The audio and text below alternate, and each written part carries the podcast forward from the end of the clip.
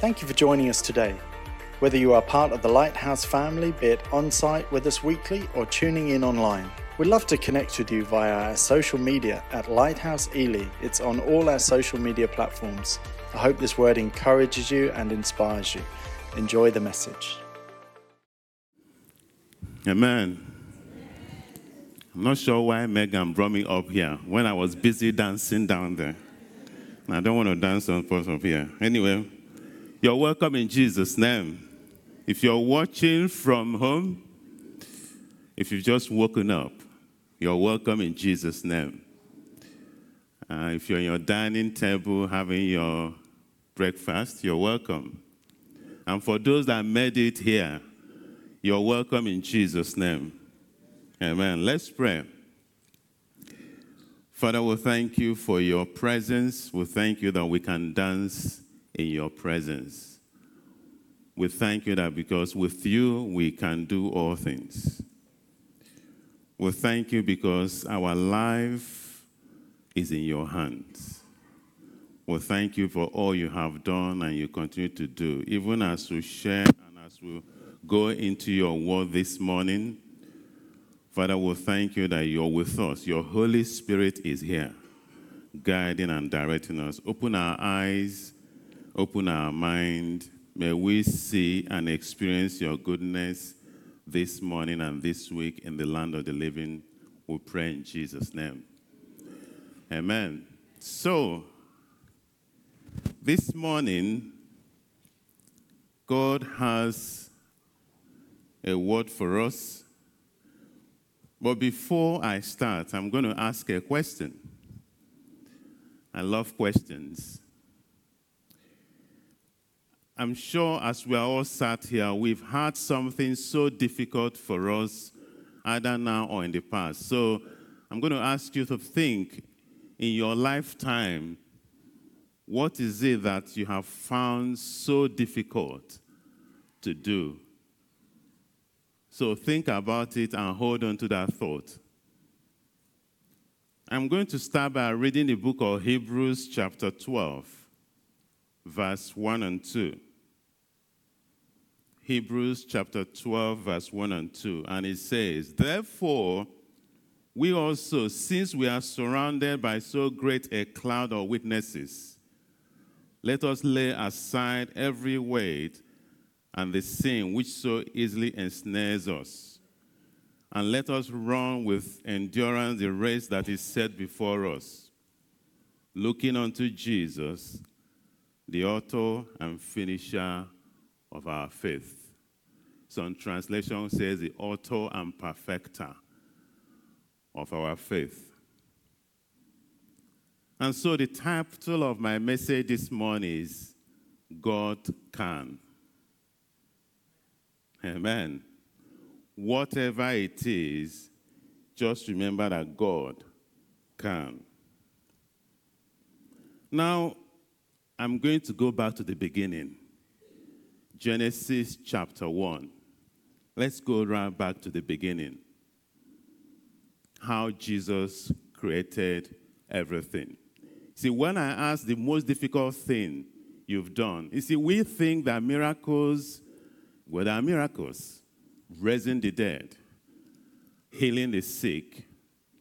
But really, the most difficult thing is to make something, to create something from nothing. I mean, magicians do what they do, but it's all magic. You see, but just think about it. To create something from nothing, I think is the greatest, the most difficult thing to do. But in the book of Genesis, chapter 1, the Bible says God, they created heaven and earth. There was no heaven, there was no earth. There was no light. The Bible says God said, Let there be light. There was no morning and there was no night. There was no sea, there was no land. There was no trees, there was no grass or fruit. See, we talk of climate change. God pioneered climate change. You know, he knew that we needed vegetations, fresh water, air to breathe. there was no animals, There was no man, and there was no woman. So if you put all this into perspective, you begin to understand that God,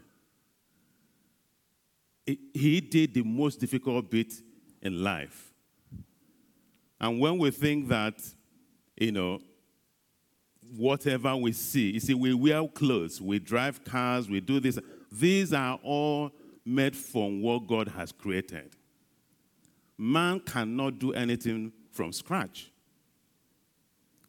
Now, people want to talk about evolution, this and that. I just, I just laugh and smile when they talk about evolution because they haven't got a clue what they're talking about. Maybe they evolved. I did not evolve. Amen. Maybe they did. Because you have to ask yourself people forget that as you all sat here, nobody is similar. You're all unique. Your fingerprints are unique. Everything about you is unique. There's no two Tom Cockerton. There will never be. Yeah? So that is how it is. Now, I will ask when you go home, go and look at these things. I'm going to mention them. There is a fall in Brazil called Iguazu Falls.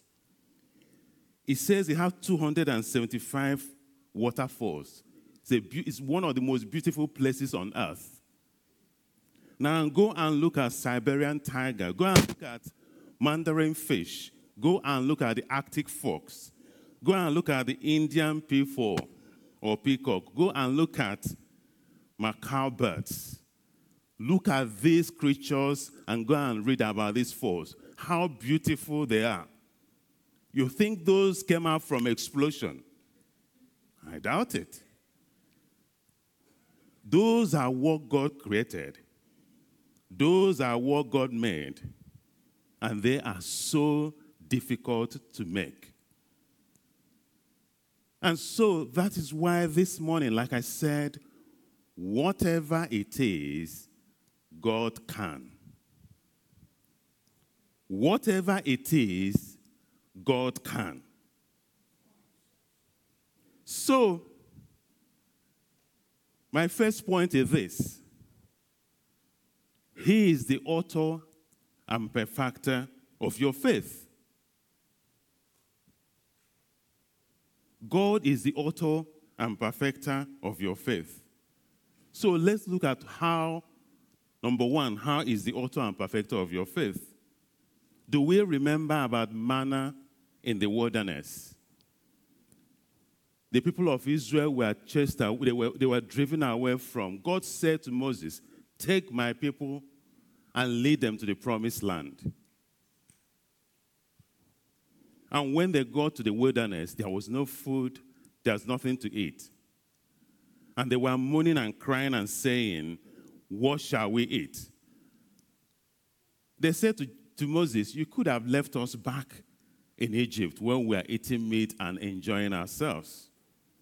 And the Bible says, God, Moses went to God and said, What shall we do? These people are crying and mourning. And so God sent manna from heaven. And they were fed. They gathered and they made manna and they ate. And they carried on. He never stopped sending manna from heaven. The book of Exodus, chapter 16, verse 35. It says, And the children of Israel ate manna 40 years until they came to an inhabited land. They ate manna until they came to the border of the land of Canaan. Do you see what God has done there? God provided them with manna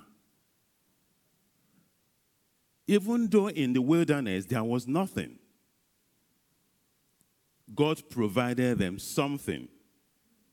And He carried on for 40 years, providing them with manna until the Bible says they came to the near the land of Canaan. See, when you are in a situation when there is no solution, when there's nothing you can do about it, God will make a way because He can. Even in the wilderness, they could have died of hunger. God knew that there's nothing they can do. God knew that there was no way they're going to find food in the wilderness. And what did He do? He provided them food for 40 years until they approached a border to Canaan and the manna stopped. Why did it stop? Because God knew that at this point, they have a way of finding food. They can now go and search and conquer the land and begin to get food. So, the, the, the first point for us to understand that He is the beginning and the end. And out of nothing, He can make something. Number two is that whatever it is you have, it is enough. Amen? God can because whatever it is, is enough. Now, you remember about Moses and his staff. When God said to Moses, Go and get my people out of Israel, out of Egypt to Israel, to the land I'm promising them. Moses said, How can I do this?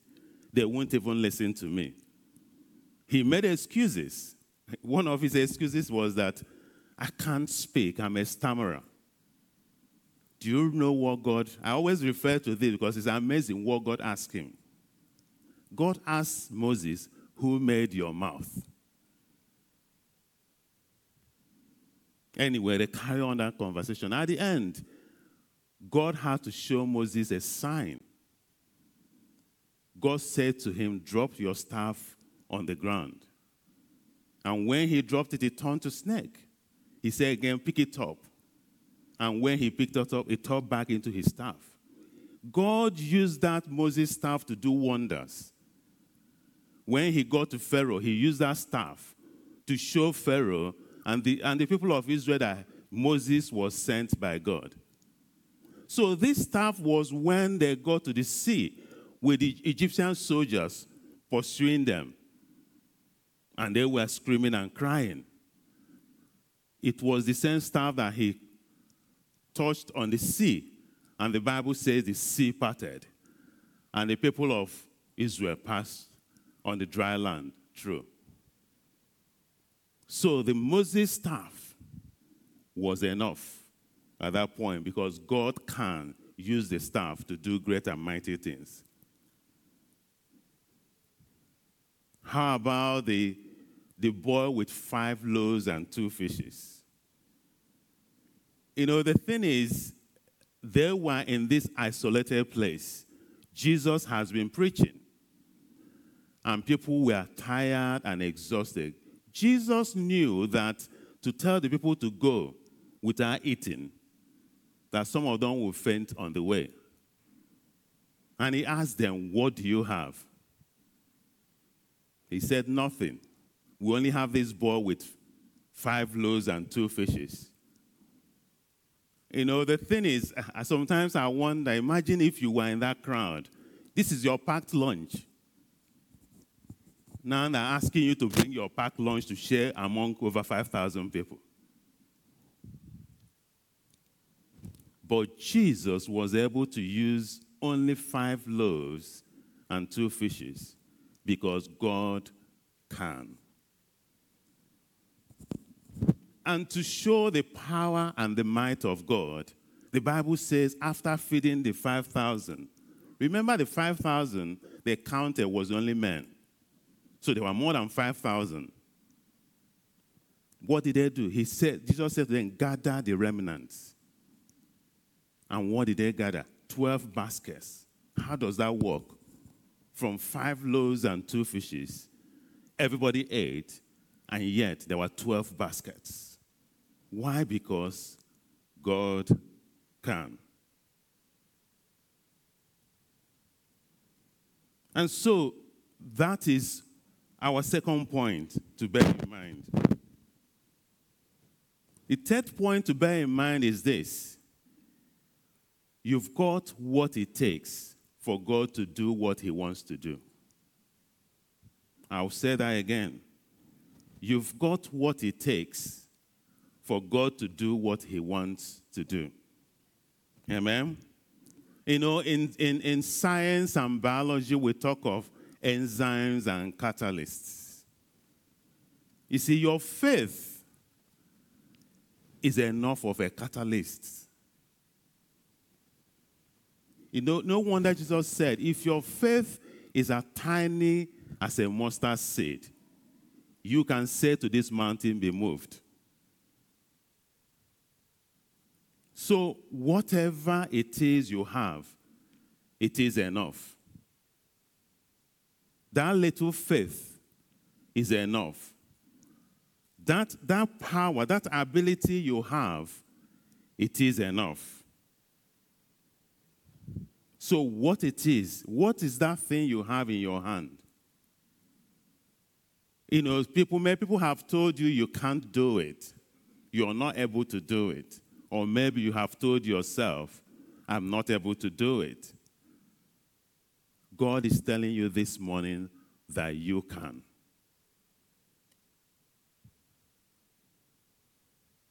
I mean, you remember the, the, the, the, the, the, the Cana in Galilee.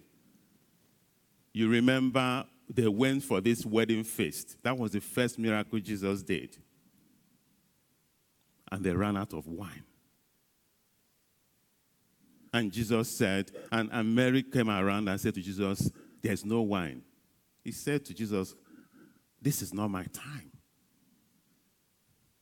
For Mary, know, mothers and their children, and mothers and their sons, there's this bond and connection. He just went to the disciples, Mary, and said to them, Whatever he says, do it. And so Jesus said to them, fill jugs, fill the gallons with water. And they filled. You see, the thing, this is why I said, whatever you have is enough. They had water, they had gallons. That was enough. Their ability to fill the gallons with water, that was enough. Their obedience to what God has called them to do. That was enough. And when they have filled the gallons with water, Jesus said, and now draw it and go and give it to the guests. You know, knowing that they are the one that filled the gallons with water, you'll be worried. What is this man telling me to do? To go and give them water to drink rather than wine. But they obeyed and did as Jesus has commanded them. And the guests said that the, wine they were drinking at the end was better than the wine at the beginning. Because they were wondering, hang on, when people go to parties and ceremonies, the best wines are served first. And he said to the, to the, to the household, You kept the best wine to the end. That was because Jesus and God can. Also, remember the blind Bartimaeus on the side of the road. He was blind. And the Bible says, as Jesus was passing by, there was a commotion. He couldn't see, but he could hear. And he asked the people, What's going on? And they said to him, Jesus of Nazareth is passing by he started screaming and shouting. He had his voice, the blind man, but he didn't have his eyesight. He had nobody, but he had his voice. And so he screamed and shouted, Jesus of Nazareth, have mercy on me. They told him to keep quiet that he was making so much noise. And the Bible says the more they told him to keep quiet, the louder he shouted. And the Bible said Jesus stood still and said, Call him. And when they called, he said, when they called the blind man, he said, What do you want? Because he was on the side of the road begging. He could have wanted something else. And blind but Bartimaeus said, I want to see. And so Jesus said, Go. Your faith has made you well. He said some translation talked about how he used clay to rub on his eyes and did it a couple of times and he could see. Some translation said his faith. One way or the other, blind Bartimaeus, his faith made him well because Jesus can because whatever he had, his voice was enough. His ability to, to raise his voice above the voice of opposition was enough. His ability to persist was enough of a catalyst for him to transcend the oppositions that were coming against him. You see, so when people are telling you that that is impossible. You see, when raising of Lazarus was a wonderful miracle. Feeding of the 5,000 was a wonderful miracle. But God has done more greater things than feeding of the 5,000. He has created man and woman. He has created all we can see because he can. And so the question begins is how do you, if God can, if He's the beginning and the end, if all He needs is for us to rise above that that stops us, if whatever we have is enough, then what is stopping us? Now, at this point, I'm going to ask. I know some of us are not enough. I know some people are making their list, or some people are thinking about their dinner or lunch. Now is the time. Listen carefully, two minutes. I'm going to read two passages in the Bible. First one is Matthew chapter 19, verse 26. Matthew chapter 19, verse 26. But Jesus looked at them and said to them, With men, this is impossible, but with God, all things are possible. Amen. I'm going to read that again. But Jesus looked at them and said to them, With men, this is impossible, but with God, all things are possible. That's Matthew 19, 26. I'm going to read Mark 10, 27. Mark 10, verse 27. But Jesus looked at them and said, With men it is impossible, but not with God. For with God all things are possible. Now, these are two different disciples saying what God has said, or what Jesus has said. That with God, all things are possible. Why did I want to read these two passages? Now, it didn't say that all things are possible with God. You need to understand, you see, when, when, the, when God spoke to me about this particular passage. I haven't, see, when you read the Bible, sometimes you don't really grasp certain, certain the way God releases or, or ministers to us sometimes. God said to me, with God, then I had to go and check it because I've read the passage so many times all my life. What he said with God, in other words, what is he trying to tell us here? Put God first.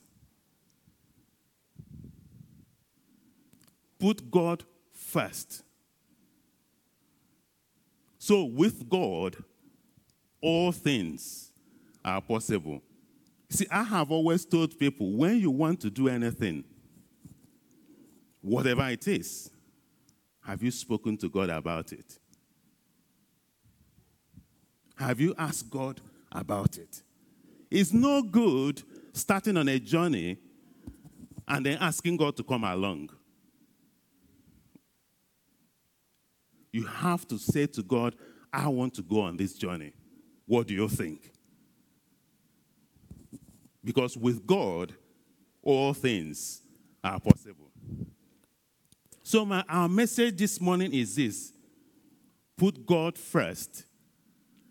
Let God not be an after the fact. So, when you are left with nothing, know that God can. When the voices of oppositions are many, just know that God can. When what is left cannot go far, humanly speaking, remember that God can. When your ability and resources are limited in the eyes of men and women, remember that God can. He is a God of impossibility. He is a God that makes the impossible possible. He is the God that created us from nothing. And He can. And so that's the message for us this morning. So we need to remember that God has made us the way we are. God created us from nothing. God is a God of impossibility. God is the one that can, even when there's nothing, He will make it happen. He did it to the Israelites in the in, in wilderness. Out of nothing, He fed them. He created the world out of nothing. We should also remember that He is a God that with any smallest thing we have, He can multiply it. Amen? He can multiply it. And finally, we also remember that we have our path to play. There is something we need to do. Sometimes God is asking us, as catalysts, as enzymes, that we can do something about it. He is asking us to go forward. You know, the, Jesus said to the disciples, Go you into the world and preach the gospel. Because he wanted to walk through us.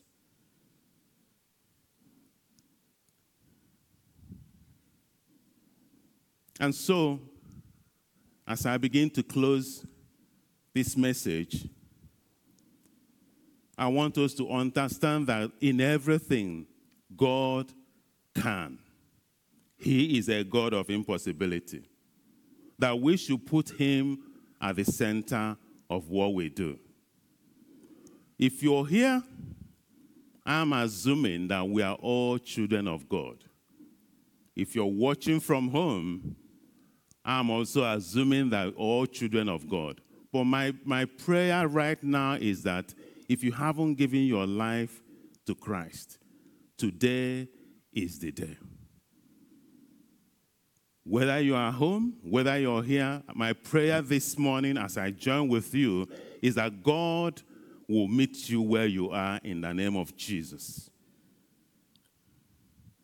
Maybe you're praying for someone friend or family member, God will meet you right now because He is a God that can.